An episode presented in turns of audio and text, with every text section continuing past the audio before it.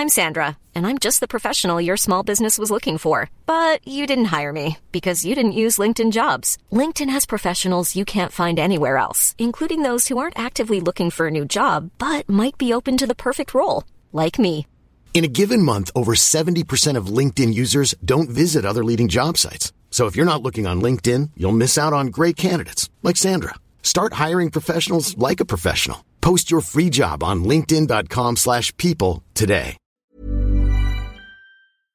A oni ma vlastne aj stiahli z Barcelony, pretože ja som dostal diplom a hneď vlastne mi volali z Markízy, že uh, Boris Pršo to vtedy nejak ako Mhm. zariadil, že uh, dali mi nejaký tip a vlastne volal mi headhunter, že majú nejakú pozíciu, tak ja som odletel z Barcelony na pohovor. Takže ja som začal budovať to portfólio takto. Na druhej strane v Londýne som potom vyhral jednu stáž uh, v Complete Media Group, kde- to bolo vlastne na leto. A ja som si myslel, že budem robiť kávu a, a stať u kopírky a moji vlastne šéfovia vtedy, oni boli naozaj tie mladé v úvodzovkách talenty, oni mi dali rovno MTV, Rolls Royce a neviem čo ešte.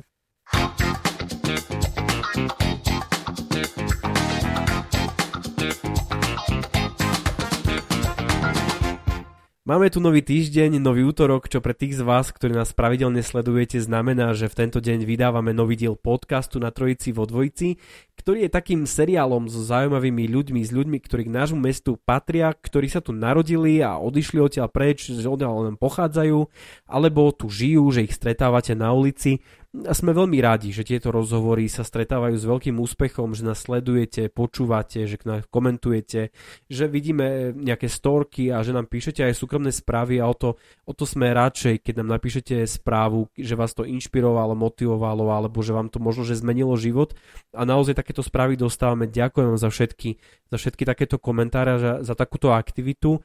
Je absolútne jedno, či to počúvate v mobilných aplikáciách alebo v Eteri Prešovského Skyradia. Ďakujem vám za každé nový počutie.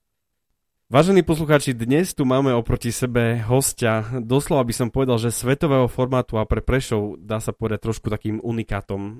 Je to človek, ktorého keď si začnete lustrovať na sociálnych sieťach a na webových stránkach, tak nájdete o ňom veci, ktoré, o ktorých by ste nikdy nepovedali, že toto môže človek z Prešova zažiť a že to celé môže mať za sebou. Človek, ktorý, je, ktorý sa narodil pod Kalváriou, dá sa povedať, tam, tam vyrastal, pokiaľ som, som dobre našiel na, na webe. A je to naozaj človek svetového formátu, je to PR agent, je to kreatívny producent a všetky privlastky, ktoré mu dávajú novinári. Dámy a páni, dovolte, aby som v tomto podcaste privítal Miloša Harajdu. Vítaj v tomto podcaste. Dobrý deň, ahoj, ďakujem za pozvanie. Sme veľmi radi, že si prijal toto pozvanie, ale Na poslednú chvíľu. To... na poslednú chvíľu a treba povedať vlastne, že ty žiješ v Prahe, že ty nežiješ v Prešove, alebo že vôbec ani na Slovensku a že toho času naozaj nemáš, eh, nemáš úplne veľa, keď, eh, keď sem prídeš. A ja som si práve dokonca, keď som si čítal nejaké články, keď si robil rozhovor s Mišom Frankom, tak to bolo tiež tak akože asi na rýchlovku, že proste mám len asi nejakú pol hodinu, hodinu, že To znie To- hrozne.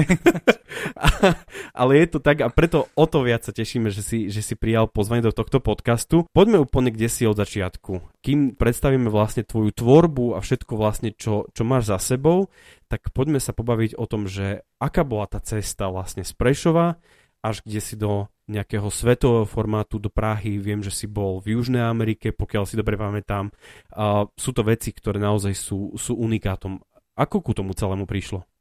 Wow, kde začať? E, Ja, ne, ja som nejak asi intuitívne od malička cítil, že ten Prešov mi v jeden moment bude malý, Mhm. Takže moji rodičia, ma, moji rodičia ma v tom podporovali tým spôsobom, že ma, že ma veľmi podporovali v, v zmysle štúdia cudzích jazykov. Takže ja som Mhm. veľmi, veľmi skoro začal sa učiť anglicky, v škôlke dokonca som mal prvé hodiny. A potom som veľmi skoro pribral druhý jazyk, čo bola španielčina, keď som mal 11, 12. Dokonca pani uh, profesorka Koželová Adriana, ktorá ma učila na tuto na Plzenskej ulici, tak uh, keď dostala tie prihlášky, tak uh, dostala, to nadviežem na tvoj úvod vlastne, ona dostala v mojej prihláške poznámku, že prihlási sa na španielčinu, ale môže chodiť iba útorky a štvrtky, pretože moja agenda, mal milión hobby, hral som tenis, učil som sa anglicky a všetko.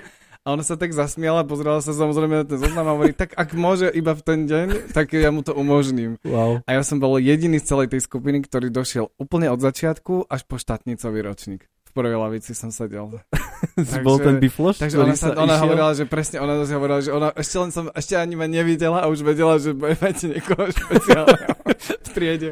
Tam takže... začala tvoja cieľa vedomosť, také ako, že, že si išiel za svojím, že si jednoducho, že tým time, time managementom, lebo asi to muselo byť úplne dokonale vlastne. A, asi hej, ja som mal vždy veľa aktivít a vždy som veľa Uh, musím povedať, že keď som bol mladší, tak som to odkúkal aj od mojej najlepšej kamarátky Tiny, ktorá žije v Prešove.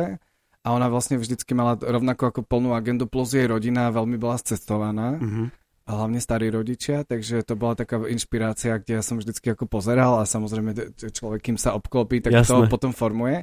Takže skôr to bola také, neviem, či by som to hovoril, že to je len za mňa, bolo to aj tým, koho, koho som mal vedľa seba, uh, medzi, kde som vyrastal a potom vlastne sa ten svetonázor nejak postupne tvoril. My sme potom s Tinou, keď sme mali 15, tak sme odišli na veľkonočné prázdniny do Holandska autobusom na výlet. Nechápem, čo nás tam Čo ste robili v Holandsku? No, bol, bol to poznávací zájazd, kde bolo asi 60 dôchodcov v aute a my dvaja mladí. Takže vyzeralo to tak, že sa otvoril autobus, dôchodcovia išli po muzeách a my sme si urobili svoj program a potom nás Takže bolo to také ako bezpečná garancia pre tých rodičov, ale poznávací zájazd. Samozrejme sme videli kvetinu novú burzu. Veľ, veľmi ako, bol to veľmi intenzívny zájazd, ale veľmi taký ako improvizovaný pre nás. Takže my sme objavovali čaro Amsterdamu a tak ďalej, takže...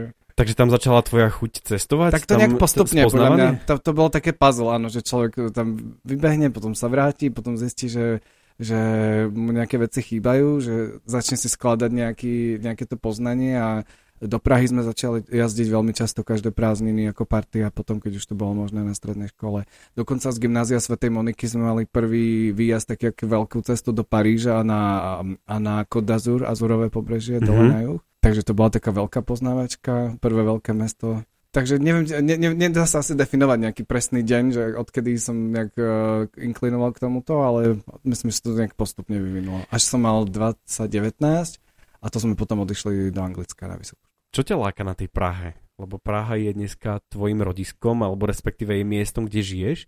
Čo ťa na nej tak, tak ja fascinuje? Som, ja som, keď som bol mal 15 a došli sme s rodičmi prvýkrát vlastne klasická, klasicky na letné prázdniny na poznávačku, tak uh, mňa to mesto samozrejme, človek keď príde vlastne z malého mesta, tak samozrejme to, ten ruch veľkého, veľkého mesta, tie neóny a to všetko, tak to vlastne tak ako ho fascinuje. To už keď príde do Bratislavy, tak to už je také, dajme že fascinujúce. Tomu, dajme tomu, ale ja, ja som si nikdy nevedel predstaviť, že by, že by som mohol niekedy žiť v tej Prahe, tak to ja som mal mm-hmm. to mhm. uvažovanie. Čiže ja som k tomu, a potom prirodzene som nejak vyletel rovno z Prešova do Londýna, potom do Barcelony a do Madridu, kde som ako študoval mastra a bakalára a tak ďalej. Takže ja som potom tú Prahu už tak nejak odsunul na druhú koľaj a vlastne skončil som tam, zakotvil som tam úplne náhodou. Uh-huh. Keď sme robili výstavu v Rudolfíne e, s Davidom Lašapelom, s jedným americkým fotografom, tak to bolo v roku 2011 a to bola taká jazda, kedy ja som vlastne mal kontrakt v Markíze a popri svoj ako full-time jobe som lietal do Los Angeles a do New Yorku riešiť tú výstavu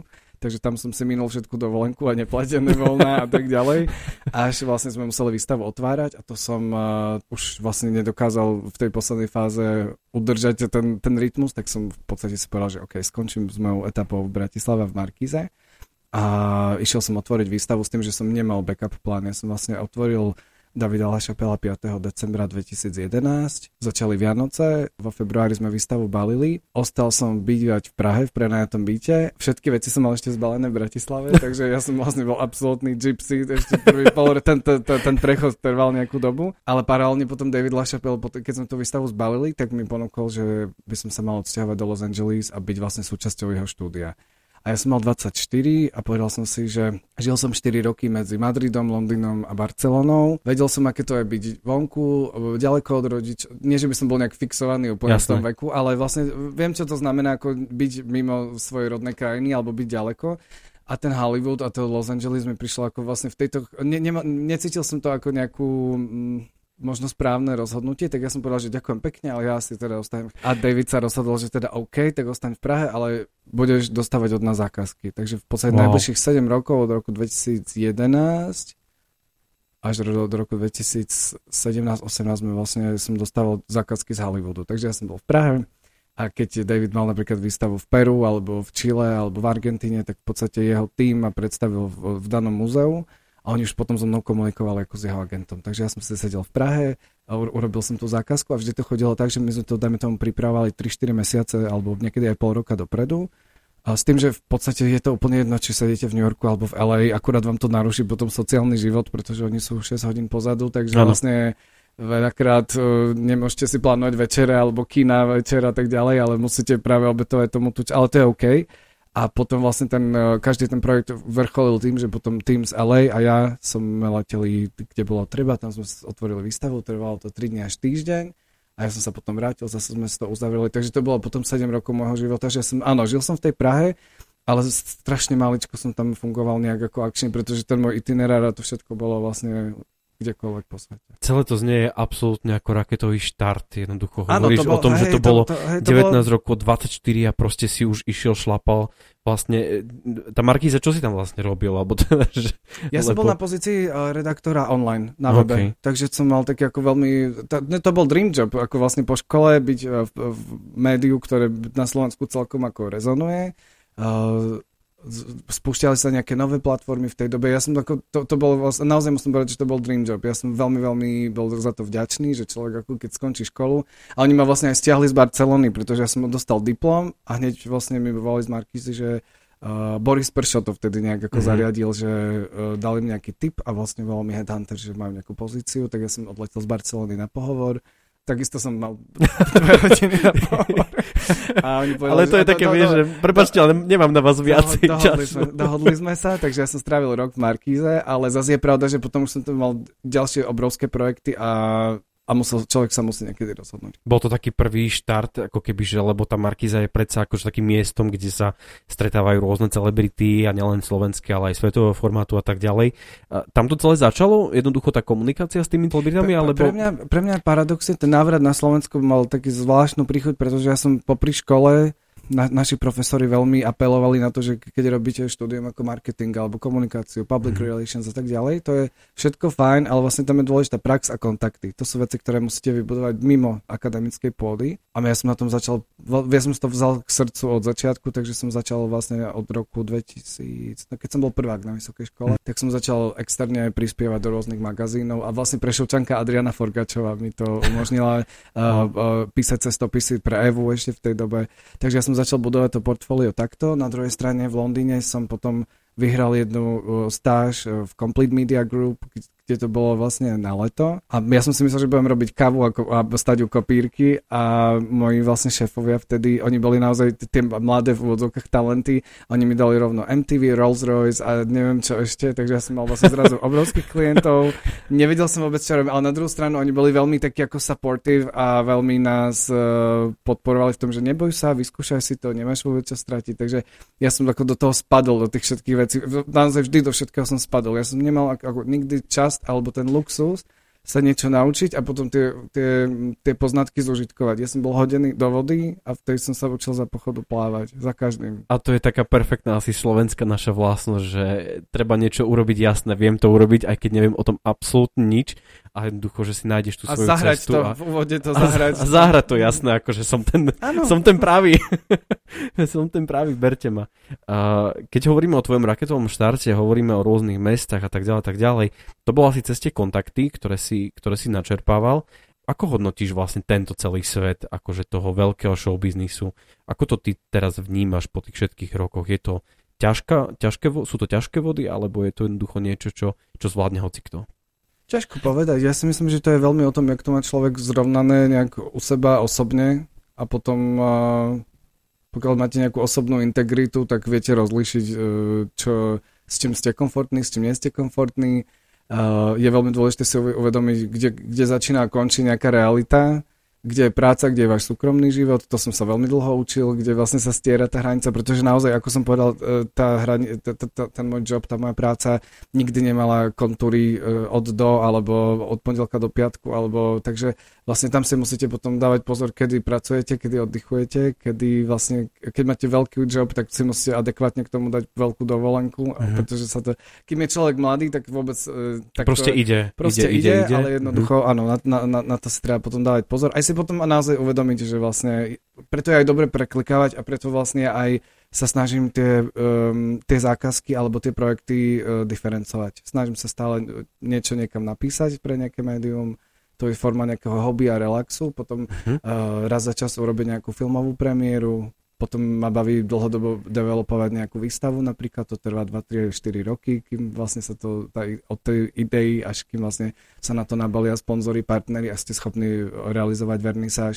Takže samozrejme potom do toho máte nejakých uh, klientov na komunikáciu, to je väčšinou dynamická práca, takže v tomto je to fajn um, v tomto sa mi lepšie orientuje, v tom sa cítim lepšie. Keď si ľudia o tebe začnú teraz možno, že lustrovať na, na webe, tak nájdu tam také, také meno mesta, že Santiago de Chile. A čo v tomto meste? Prečo je to mesto pre teba takým unikátnym? Lebo podľa toho jedného rozhovoru, ktorý som čítal, tak e, naozaj to vnímaš tak, že je to, sú to také tvoje fázy toho života, že Prešov, Praha a Santiago de Chile. Čím je práve toto mesto pre teba vynimočné? No to, to práve súvisí s tým, že my sme mali to veľké latinskoamerické turné s Davidom Lašapelom, kde sme začínali v Peru, tak sme išli do Chile, potom sme mali Argentínu a končili sme v Montevideu. A práve v tom Chile sme boli vtedy najdlhšie, to bolo 10 dní. E, na, našiel som si tam vlastne najviac, najviac tých dlhých vzťahov a kamarátov, môžem povedať, pretože oni nás tam naozaj prijali v podstate ako rodinu. A viem, že do Argentíny som letel len 2,5 dňa, takže to bolo vlastne strašne náročná otváračka. Ten večer tam sa otočilo dokonca 24 tisíc ľudí, myslím, v tom múzeu, takže to bola wow. nejaká obrovská no, no. Takže my sme odchádzali, ja som vlastne aj ten, človek nemá čas uh, sa zrovnať s časovým pásmom, ja na to čiele som mal ako vlastne od začiatku slabosť. Uh, a samozrejme teraz už jednáme o rôznych ďalších spoluprácach. Dnešným hudobným hosťom podcastu bude skupina Rare Americans, ktorí úspechy môžeme vidieť v podobe niekoľkých miliónov vypočutí ich pesničiek v mobilných aplikáciách a niekoľkých miliónov videní ich videí na YouTube. Prečo sme sa ale práve rozhodli hrať túto hudobnú skupinu? No pretože v nej hraje Prešovčan, môj dobrý kamarát a výborný hudobník Ľubo Ivan. Tak si to užite.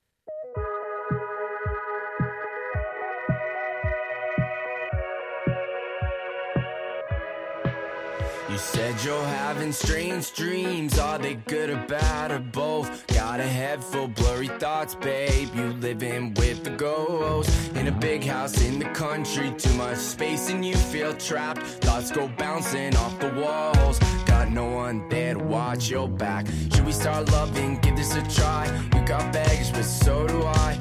You got baggage, but so do I. Let's give it a try. B A G G A G E, get off my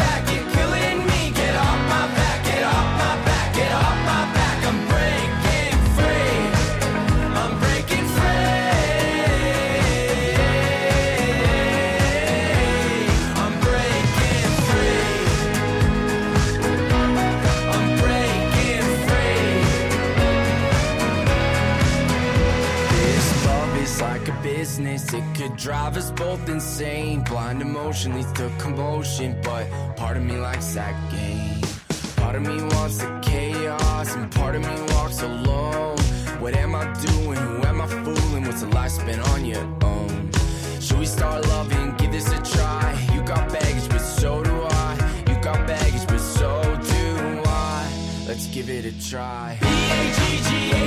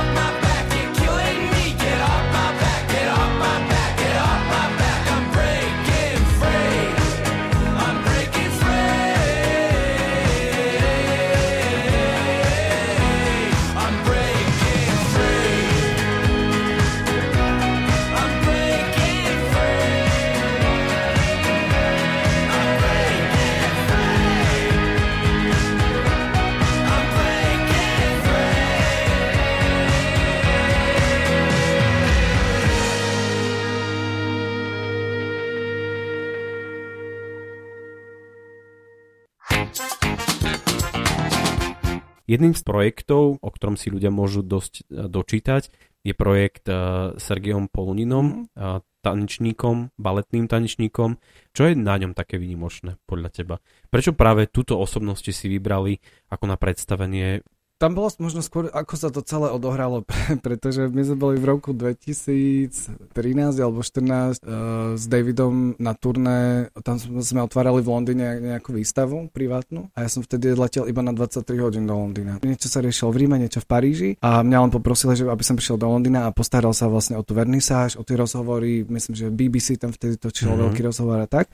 Takže moja práca bola iba priletieť, všetko to zexekuovať, uh, niečo sa vždycky točí v hoteli, niečo v galérii, mm-hmm. takže samozrejme, aby sme mali koordinovanú flotilu, čoféra, taxíky, security, večera a tak ďalej. Takže to bolo, ale to bolo OK, vlastne niekedy je lepšie mať to nasakané v jednom dni a človek proste si to odškrtáva po minúte.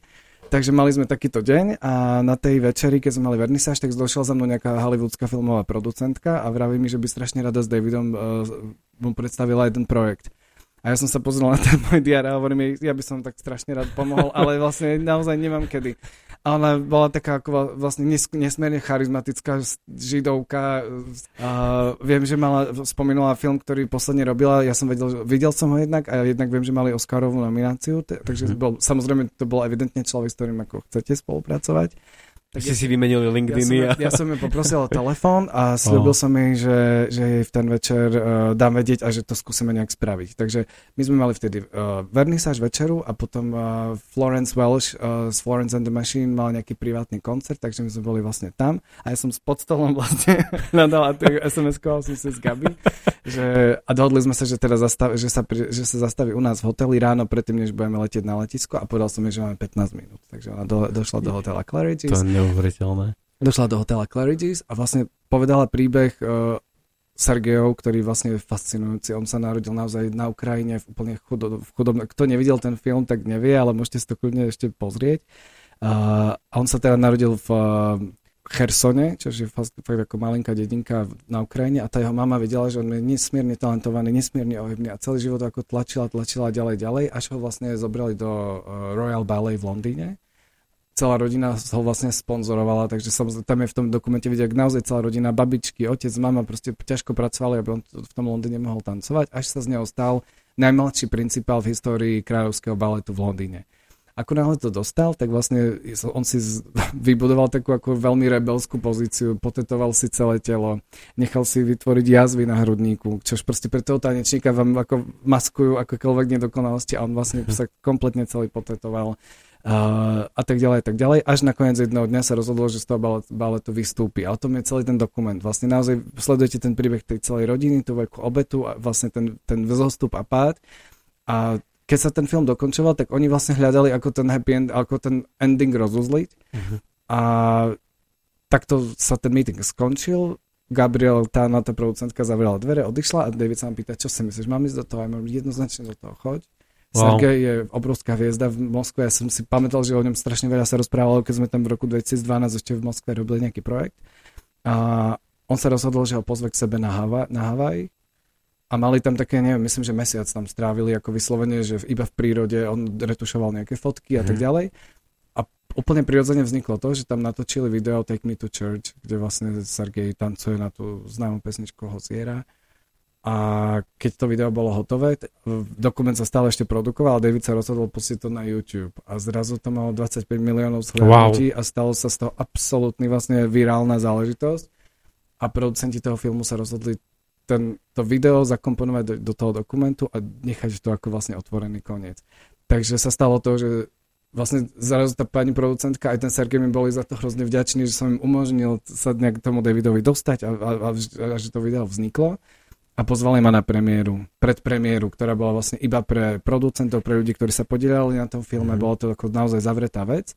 Pol roka predtým, než ten film vôbec sa dostal niekde na plátna do kín. Mm-hmm. A mňa ten príbeh a ten spôsob, jak to bolo urobené, natoľko zaujal, že sme sa na afterparty potom rozprávali s distribútormi a ja som sa pýtal, kedy to bude uvedené v Čechách a na Slovensku. Oni hovorili, že my nemáme v českého distribútora ani slovenského. Are you interested? A ja som povedal, áno. Sure. A ja som povedal, áno. A, tak, a, a vtedy sa spustila lavina, ktorá sa rok a pol vôbec nezastavila. Takže vlastne Dohodli sme sa na tom, že, to, že vezmem tie práva, dohodli sme sa na premiére, ktorú to malo v Prahe, v, úplne v maličkom divadle na Vinohradoch. A keď sa riaditeľ Národného divadla dopočul, že pán Polunín bude osobne v Prahe v nejakom malom divadle na Vinohradoch, tak som ma dal zavolať na koberček a povedal mi, že mi ponúkne čokoľvek budem chcieť, ale že chcem mať Polunína naspäť. Tak sme wow. sa dohodli, že prvýkrát v histórii Národného divadla v Čechách premeníme vlastne tú veľkú sálu na, na kinosálu a že nechali sme tam naviesť techniku, urobili sme z toho vlastne premietaciu miestnosť a odohrali sme tam ten film akoby vlastne v premiére českej. Aké to malo ohlasy? Obrovské, to bolo vlastne, tam sme, tam sme trhli ešte jeden rekord a česká televízia o tom rozprávala, že lístky sa vypredali behom 3,5 minúty. Wow. Vlastne keď sa spustil predaj, tak ten celý systém hukol a bolo všetko preč a oni sa najprv mysleli technici, že tam je nejaký bug, že, tam je nejaký, že to nie je možné, aby za 3 minúty boli vlastne to bolo celé divadlo preč a pritom tie ceny boli akoby 300 násobne vyššie, než bol priemer, pretože my sme vlastne nemali čas robiť nejaký fundraising alebo čakať na sponzorov, ktorí alokujú nejaké peniaze, takže sme si povedali, OK, ak to chceme urobiť, jediná šanca je, že proste budú tie listky stať trošku viac ako je priemer. Tam sa ešte dialo to, že potom, uh, potom sme mali show Jana Krausa nám veľmi pomohla, pretože tá bola presne preto premiérou a oni raz za rok alebo raz za dva roky točia nejaký špeciál z New Yorku alebo z no. Londýna a nám to práve tak vyšlo, že pani producentka Simona Matásková vlastne nám umožnila e, toho Sergeja pozvať do tej show a točili sme to spolu v, v Londýne. Takže wow. to bolo aj logisticky veľmi jednoduché. Sergej si vzal taxík e, z Royal Ballet e, smerom tam, kde sme na, na tú lokáciu a vzniklo to všetko vlastne v Londýne pár týždňov pred tou premiérou. Takže v podstate nám to pomohlo dostať ten balet a ten jeho príbeh k masám a že ľudia na to pozrieť oveľa širšie publikum a dokonca, čo bolo zaujímavé, že na ten balet došlo možno 60% publika, ktoré v živote alebo nemá vôbec zvyk úzus chodiť na baletné predstavenia. Takže to bolo fascinujúce. Urobiť takýto veľký projekt je určite vec, ktorá naozaj aj tebe priniesla ako človeku veľmi veľa asi sa asi veľa aj naučíš, popri tom celom samozrejme, že jasné, že zrobím, no však akože prečo by som nezrobil, um, ale otvára ti to aj inde dvere. Asi zrejme spoznávaš rôznych producentov a tak ďalej a, a ľudí, ktorí sú v tom celom biznise a možno, že nie je úplne ich vidieť na prvú, že nie sú pred kamerami, ale že sú kde si akože to shadow screen, ako sa to volá. Akí sú to ľudia v skutočnosti? Keď sa s nimi stretávaš. Sú to naozaj takí, že sú to celebrity, že jednoducho si vedte ma a tak ďalej, alebo sú to ľudia, ktorí, s ktorými sa dá rozprávať normálne o bežných veciach? To je tak ako v každom biznise, ten, ten ľudský faktor uh, osobnostne závisí. Tam ťažko definovať, že akí ľudia sú predávači v Lidli. Niekto je milý, niekto je vyslovene nepríjemný, niekto tú prácu je za ňu vďačný, niekto to nenávidí Uh, je to vlastne tá, tá osobná rovina, je to vždycky o tom, či si, ako si sadnete a, a tí ľudia sú vždy len ľudia, takže je to, je to možno tie proporcie, ako to vnímame my zvonku, sú možno iné, ale v zásade je to ja, ja som ako, mo, možno, ja, ja som nikdy nemal taký ten filter, ja som sa takto na svet nikdy nepozeral, takže za mnou, keď aj prišiel nejaký hollywoodský producer, pre mňa to bol v istej miere rovnocenný partner, ktorým uh-huh. ja som sa nejak necítil submisívne alebo menej cenne ale skočím ešte k tomu Sergejovi, by sme to uzavreli, že vlastne my sme potom z toho Národného divadla, z toho obrovského cirkusu, ktorý vznikol, to turné dotiahli cez Bratislavu, Národné divadlo až do Prešova a končili sme vlastne to turné v, v Prešove v PKO, kedy kedy vlastne sme ešte s pani Editou Hudákovou, ktorá vtedy viedla PKO, sa dohodli, že urobíme to, ten screening tam.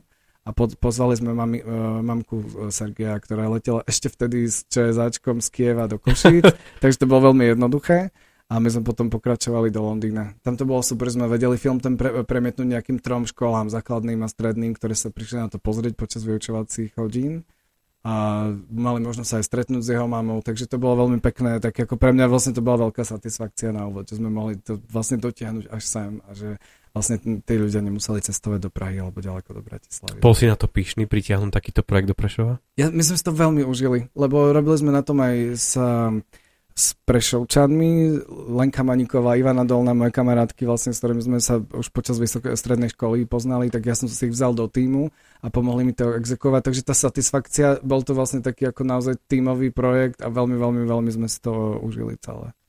Bude to mať nejaké bolo pokračovanie? Pek, bolo pekné vidieť tie billboardy po Prešove, tie isté billboardy, ktoré sme vlastne zadávali v Bratislave, v Prahe, alebo človek ich videl v New Yorku. Wow. Dokonca Gabi bola tak zlatá, že táto bolo moje veľké prekvapenie, keď ten film mal projekciu v New Yorku, tak ona mi dala poďakovanie do kreditov, takže sme boli vlastne v New Yorku na premiére a vlastne potom vidíte tie credits a tam bolo že poďakovanie a moje meno, tak to som sa Wow. veľmi, smial, veľmi smial, že vlastne naozaj za, mini, je za jeden čaj v Claridge's na za 15 minút.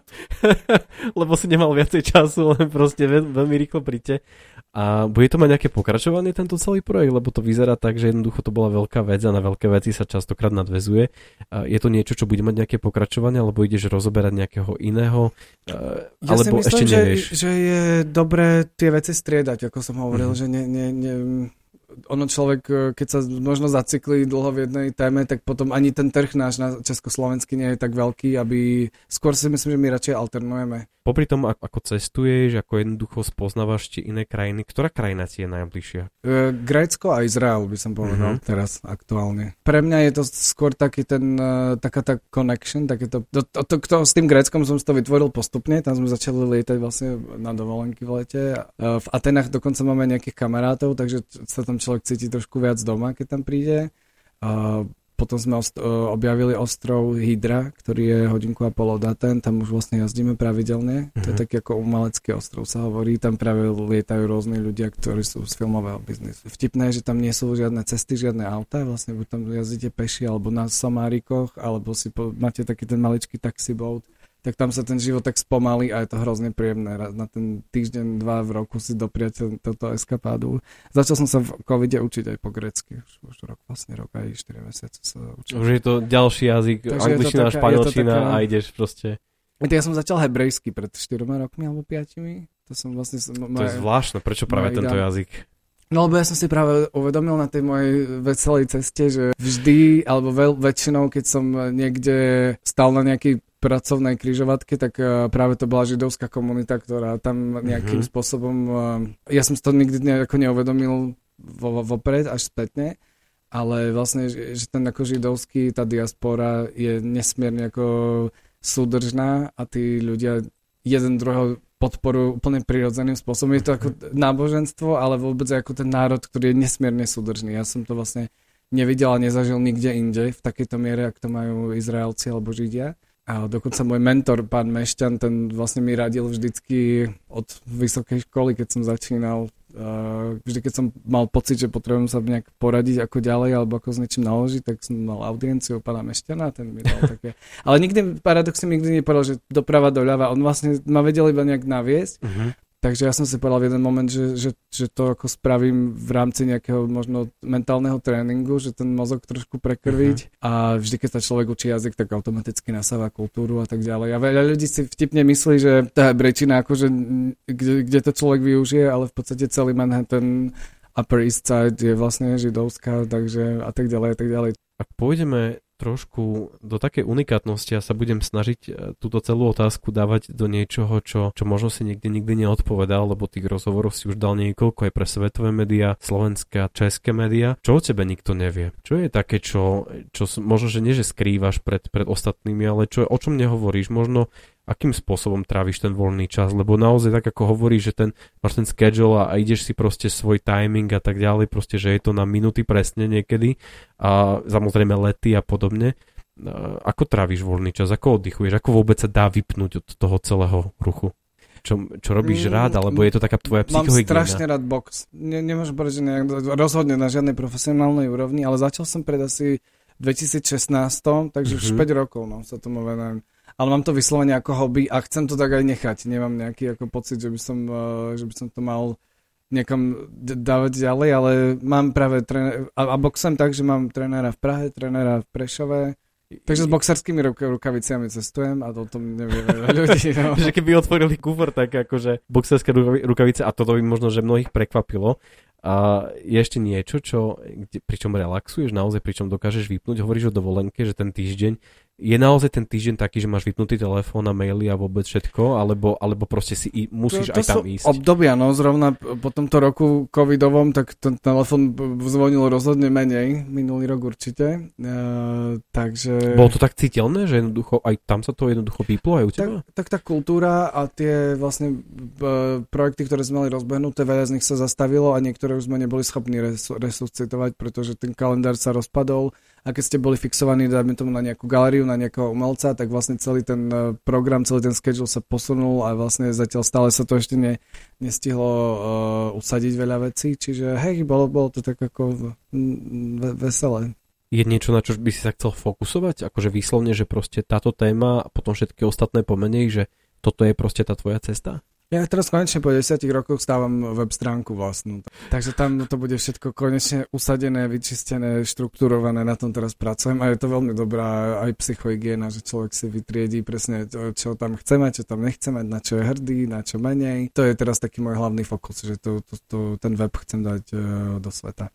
Ak sa povie Miloš Harajda, čo chceš, aby o tebe ľudia vedeli? V niektorom článku som čítal, že máš niekde až 9 nejakých rôznych povolaní, alebo 9 takých rôznych prívlastkov, čo všetko si. Ja sa hlavne snažím žiť tak, aby som nemusel e, veľmi sa snažiť definovať mhm. to, čo som a čo nie som a čo je moja práca, čo nie je moja práca. Ak mám pocit, že filmová premiéra alebo nejaká distribúcia alebo nejaký filmový projekt je to, čo mám robiť, tak sa snažím tomu zafokusovať celú, celú energiu, dať tomu to maximum, dostať to na to maximum a potom vlastne uh, reagovať nejak prirodzene na to a, a počúvať hlavne tú intuíciu. Veľakrát, keď človek počúva intuíciu, tak napríklad minulý rok, keď, keď vlastne začal ten COVID, tak sme urobili výstavu pána Jana Sautka v Prešove a v Košiciach.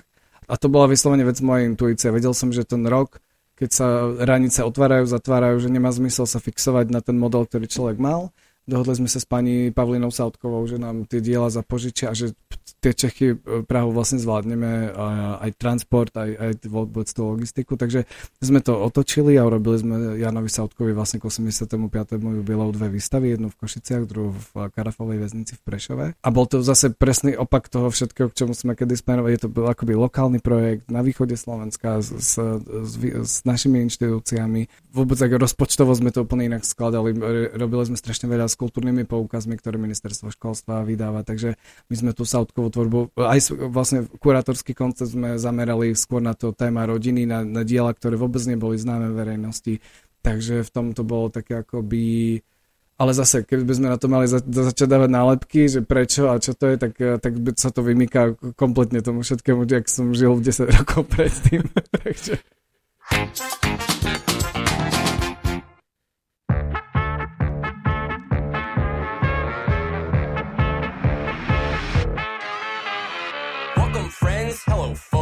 my story was over, but close. Think again, we're nowhere close. My eyes are open, cheers, we toast. I am a mother ghost. He's a ghost.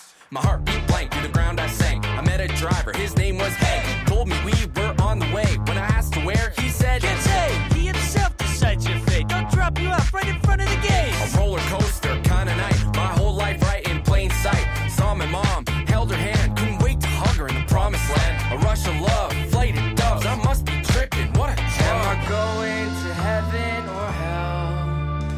question I've always asked myself. Brittle bones, Nicky, you were crafty and tricky. It said that you were gold. It said that you were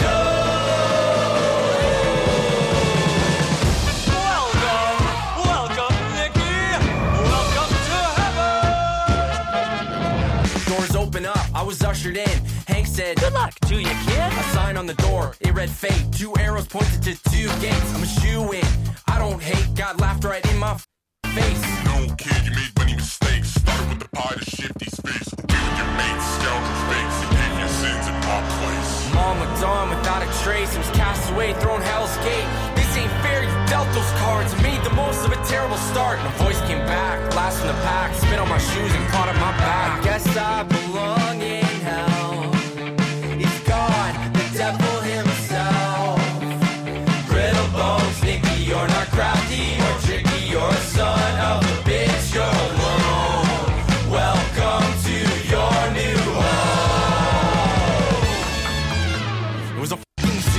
rotting and spewed. Caged bird, bruised black and blue. I cried, I gotta get out of this place. I heard a voice, only one way. It was Ben, it'd been years. Saved him from the three musketeers. Man, I was happy to see his face. I owe you one, I'll help you out of this maze. Approach the devil with venomous grace.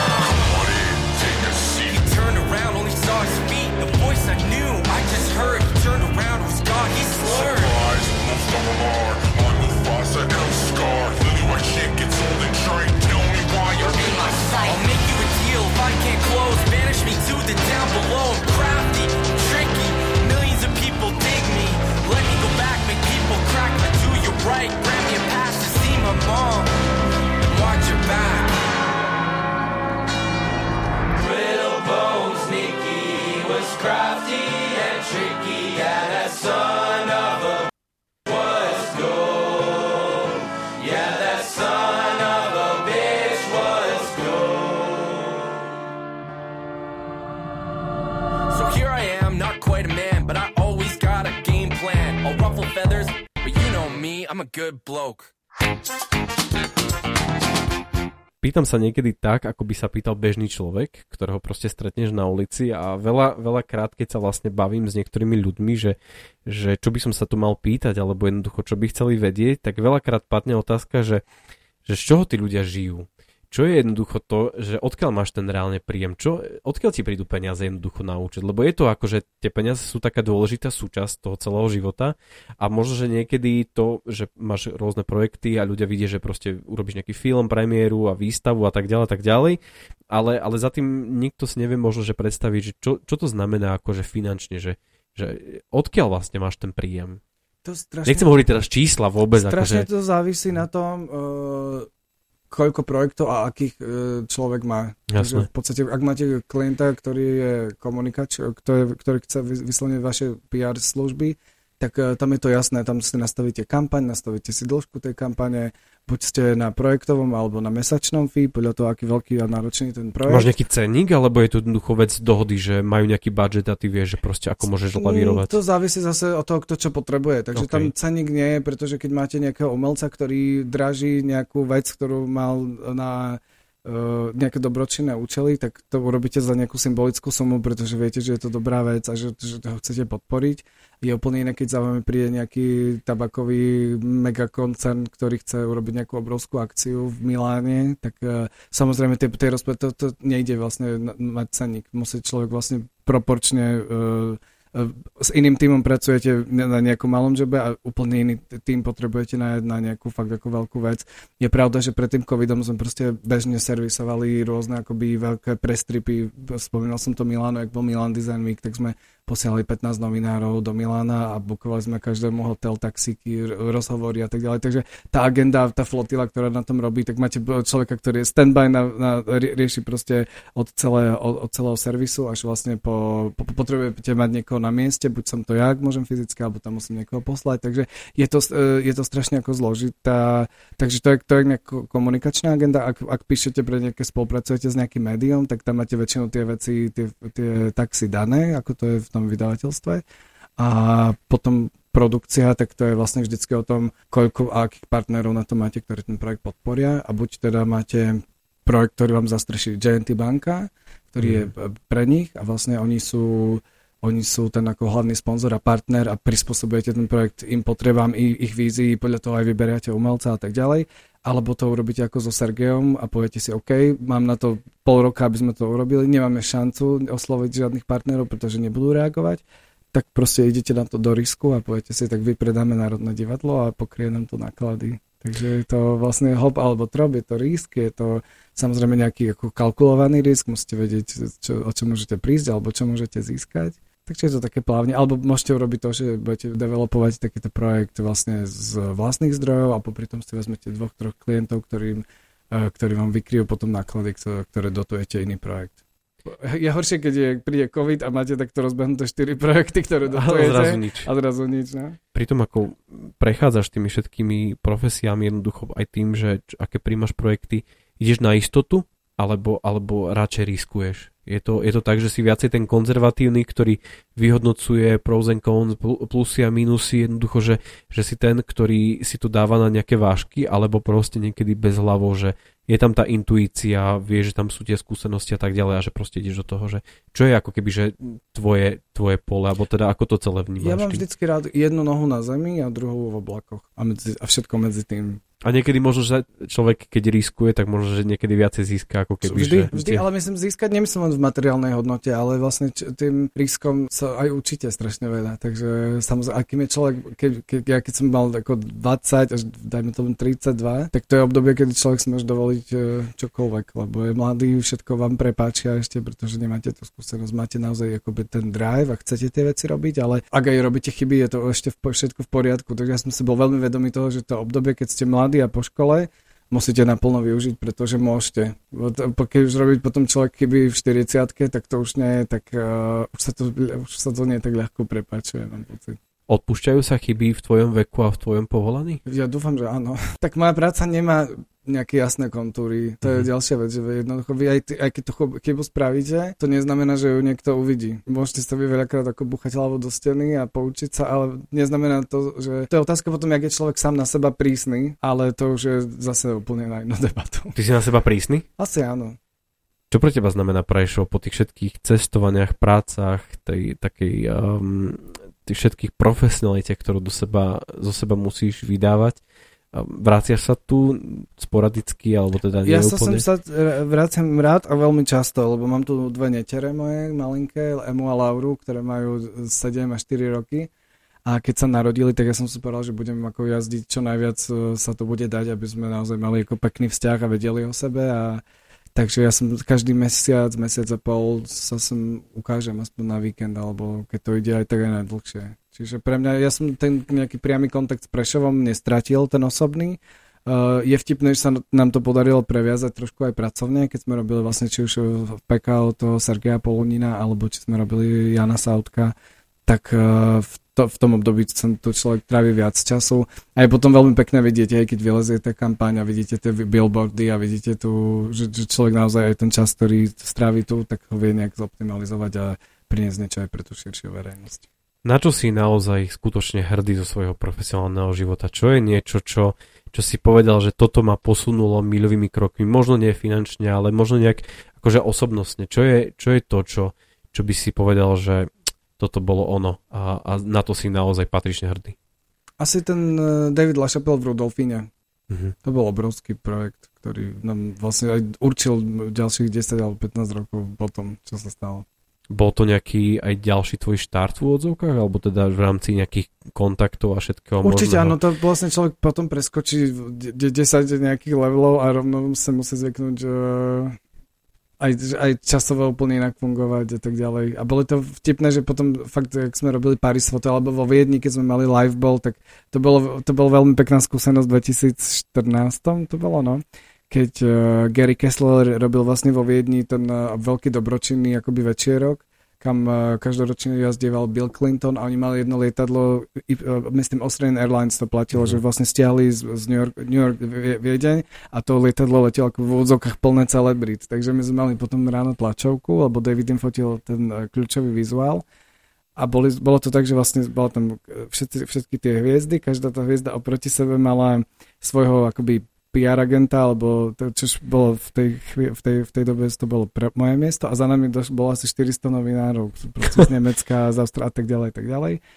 A tak to bola taká ako vlastne veľká, veľká skúsenosť, lebo došli tam ľudia ako Kurt Nilla, Ricky Martin, myslím, tam doletel a, a milión ďalších. Takže to bolo tak ako ráno o 9. sme sa všetci stretli v tom hoteli, mali sme ako také raňajky, briefing prvý a potom bola tá veľká tlačovka s týmito tak to bolo vtipné vlastne sa ocitnúť v takom prvom V určitom momente si ale nový človek na, na trhu, hej, že proste asi pri niektorých projektoch bolo tak, že si úplne bol niekto nový, ktorý tam predtým nikdy nebol, nie, nie tie ustálené mená, ktoré akože v tomto celom, celom zohrávajú úlohu. Ako to celé potom prebieha, tí novinári, celebrity a tak ďalej? Oni chodia reálne za tebou, alebo ty musíš robiť ten marketing alebo tie, tie, tie kontakty? Keď sme robili šo, turné po, vlastne v múzeách, v nejakých inštitúciách, dajme tomu v Latinskej Amerike, tak to fungovalo tak, že sme mali múzeum, ktoré tú výstavu hostovalo. V tom, v tom múzeu bol nejaký marketingovo-komunikačný tím a ten nám vlastne, ja som im natienil to, čo chcem, ako mám víziu. Uh-huh. Oni k tomu urobili výber médií, ten sme si schválili so mnou aj s kolegami v Los Angeles. Takže vznikol nejaký shortlist, oni to zexekuovali, ja som potom urobil k tomu timeplan a lokácie, kde sa to bude točiť. A potom som naleť, pr- priletel a už som vedel, s kým sa stretávam, kto ten človek je, aký má backcheck. E, mali sme väčšinou v tej dobe ešte Skype call alebo, alebo nejaký telefón, takže vlastne vedeli presne, čo, na čo sa môžu, na čo sa nemôžu pýtať, a koľko máme na to času, aké fotky bude, ktoré, ktoré médium bude používať, kto dostane nejakú exkluzivitu a tak ďalej. Takže to všetko bolo potom už samozrejme. Ale vy vlastne viete veľmi dobre, idete pripravení na to. Čiže je to samozrejme tímová práca. Ale ja som mal vlastne paradoxne veľkú mieru slobody v tom rozhodovaní, čo bolo fajn. Asi aj preto to tak dlho trvalo, tých 7,5 roka. Toto sa ale celé nedá robiť ako one man show, asi zrejme podľa všetkého, ako to hovoríš. Toto nie je proste vec, že, že proste to robíš sám, ale určite máš nejaký svoj tým ľudí okolo, jednoducho ľudí, na ktorých sa môže spoľahnúť. Mm, ako prebieha proces nejakého výberu toho človeka? Musíš si s ním sedieť úplne 100%, alebo, alebo je to čisto tak, že proste dávaš na jeho CV a proste rob si svoju robotu, to, čo od teba chcem. Je to naozaj tak, že musíš poznať toho človeka, jeho charakter a tak ďalej, alebo, alebo ideš po tej profesionalite? Tak ja vlastne ten tým vôbec nemám veľký, práve že v podstate od toho Sergeja Polunina pracujeme s mojou kolegyňou Marketou Tomkovou v Prahe, ktorá dlhodobo sa venovala vlastne rôznym eh, produkciám, spolupracovala s veľkými eh, menami a na tom projekte sme sa povedali, že OK, poďme teda kráčať spolu tou cestou. A veľakrát mne to aj dovoluje to, že ona je v Prahe a servisuje vlastne klientov na mieste, ja, dáme si potom porady vlastne online. A ja som schopný potom budovať nejaký network vonku. Takže, a, a potom tých ľudí, ktorých potrebujeme na, na tie ve, ve, ve, väčšie veci, tak to človek vlastne nejak uh, asi intuitívne uh, aj veľkosť toho týmu už odhadnete pri tých jednotlivých joboch, takže... Je to už dnes tak, že ten telefon ti zvoní sám, alebo ty musíš dvíhať telefon a vytáčať telefón? Zrovna sme sedíme teraz v takej dobe, kedy uh, ťažko povedať. A, a, áno, zvoní aj sám, je to pravda, že keď sa ten svet trošku... Ale na druhú stranu, keď zvoní sám, to ne, nevyhnutne neznamená, že to, že, že to, čo príde z tej druhej strany, je automaticky to, čo mu človek chce venovať svoj čas a svoj život. Takže ja to mám v takej rovnováhe, že ak zazvoní sám, tak veľakrát to vezmem a príjmem s pokorou, vďakou, ale viem, že paralelne musím vlastne venovať svoj čas a svoj fokus na, na tie veci, ktoré naozaj viem, že ma bavia a viem, že chcem, aby... že to je to, čo, za čím sa chcem opohľadnúť a dať si to potom na webovú stránku. Miloš, ďakujem ti veľmi pekne za to, že si prijal toto pozvanie, ja, že si odpísal na moju správu, ktorú ja som ani nečakal, že vôbec odpíšeš, že vôbec ku tomu niečomu dojde.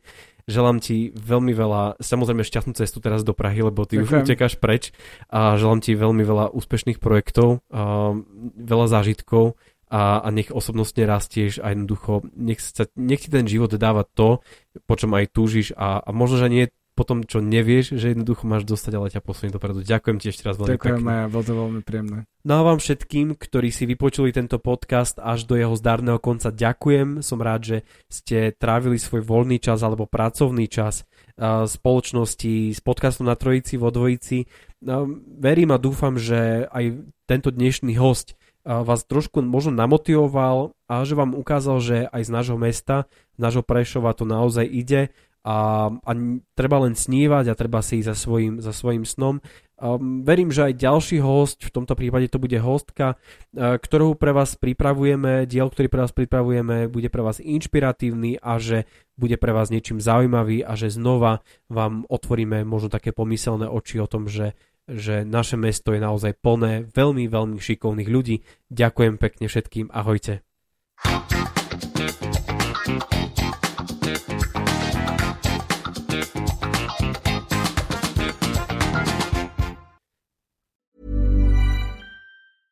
Hey, it's Paige DeSorbo from Giggly Squad. High quality fashion without the price tag. Say hello to Quince. I'm snagging high-end essentials like cozy cashmere sweaters, sleek leather jackets, fine jewelry, and so much more. With Quince being 50 to 80% less than similar brands. And they partner with factories that prioritize safe, ethical, and responsible manufacturing. I love that. Luxury quality within reach. Go to quince.com slash style to get free shipping and 365 day returns on your next order. Quince.com slash style.